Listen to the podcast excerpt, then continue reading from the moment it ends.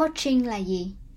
ICF, viết tắt của International Coaching Federation, đã định nghĩa coaching là sự hợp tác với khách hàng qua một quá trình kích thích tư duy và sáng tạo, truyền cảm hứng để họ phát huy tối đa tiềm năng cá nhân của mình.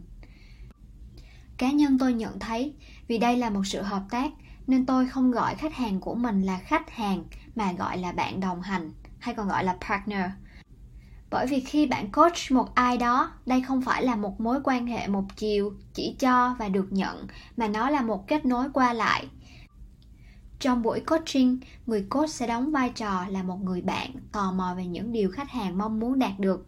Người coach sẽ biết cách khuyến khích, khơi gợi suy nghĩ trong người bạn của mình để người coachee tự tạo ra mục tiêu, khám phá giải pháp, lên kế hoạch, chiến lược và tự có trách nhiệm thực hiện nó đây giống như là một buổi khiêu vũ giữa bạn là người coach và người được coach là coachee.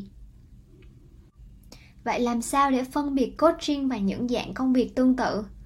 Professional coaching là khai mở chuyên nghiệp, là quá trình tập trung vào mục tiêu, hướng đến những giá trị và có được sự thay đổi từ bên trong cá nhân của người được coach.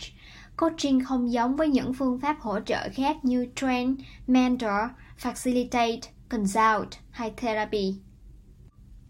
Therapy hay còn gọi là trị liệu là phương pháp giúp bệnh nhân phục hồi những vấn đề về cơn đau, rối loạn chức năng và xung đột trong một cá nhân hoặc trong các mối quan hệ. Thường trị liệu là tập trung giải quyết những vấn đề khó khăn xảy ra trong quá khứ đã làm ảnh hưởng đến tâm trí hiện tại. Qua quá trình trị liệu sẽ giúp cải thiện tâm lý tổng thể và tạo ra một tâm lý lành mạnh hơn trong cảm xúc. Mặt khác, Coaching hỗ trợ cá nhân phát triển dựa trên sự tự nhận thức và tự thôi thúc để thay đổi và đạt được những mục tiêu thông qua những hành động cụ thể. Coaching là tập trung vào tương lai. Coaching luôn nhấn mạnh hành động, trách nhiệm và theo sát liên tục. Tư vấn hay còn gọi là consult, cá nhân hay tổ chức cần các nhà tư vấn cho chuyên môn nào đó cách mà tư vấn tiếp cận thường rất rộng. Bình thường một nhà tư vấn sẽ chuẩn đoán vấn đề, đưa ra giải pháp và đôi lúc thực hiện, thi hành giải pháp. Còn đối với coaching, thông thường các cá nhân hay nhóm sẽ là người tự tạo ra giải pháp và người coach chỉ là hỗ trợ hoặc tạo ra không gian để hỗ trợ việc tự khám phá của người được coach. Mentoring. Một chuyên gia có sự khôn ngoan và thường chia sẻ kinh nghiệm, hướng dẫn dựa trên kinh nghiệm của chính họ.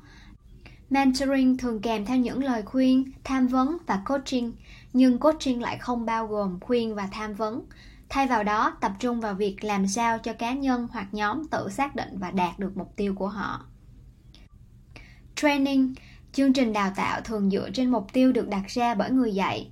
Mặc dù trong coaching thì mục tiêu cũng được tạo ra rõ ràng trong quá trình coach, nhưng nó được đặt ra bởi cá nhân hoặc nhóm được coach với sự hỗ trợ từ người coach. Việc giảng dạy cũng được diễn ra trên một lộ trình tuyến tính được tạo ra trong một chương trình giảng dạy cụ thể đã được thiết lập. Coach ít tuyến tính hơn và không có một giáo trình cụ thể nào. Athletic Development, Phát triển thể thao Coaching chuyên nghiệp rất khác với huấn luyện viên thể thao.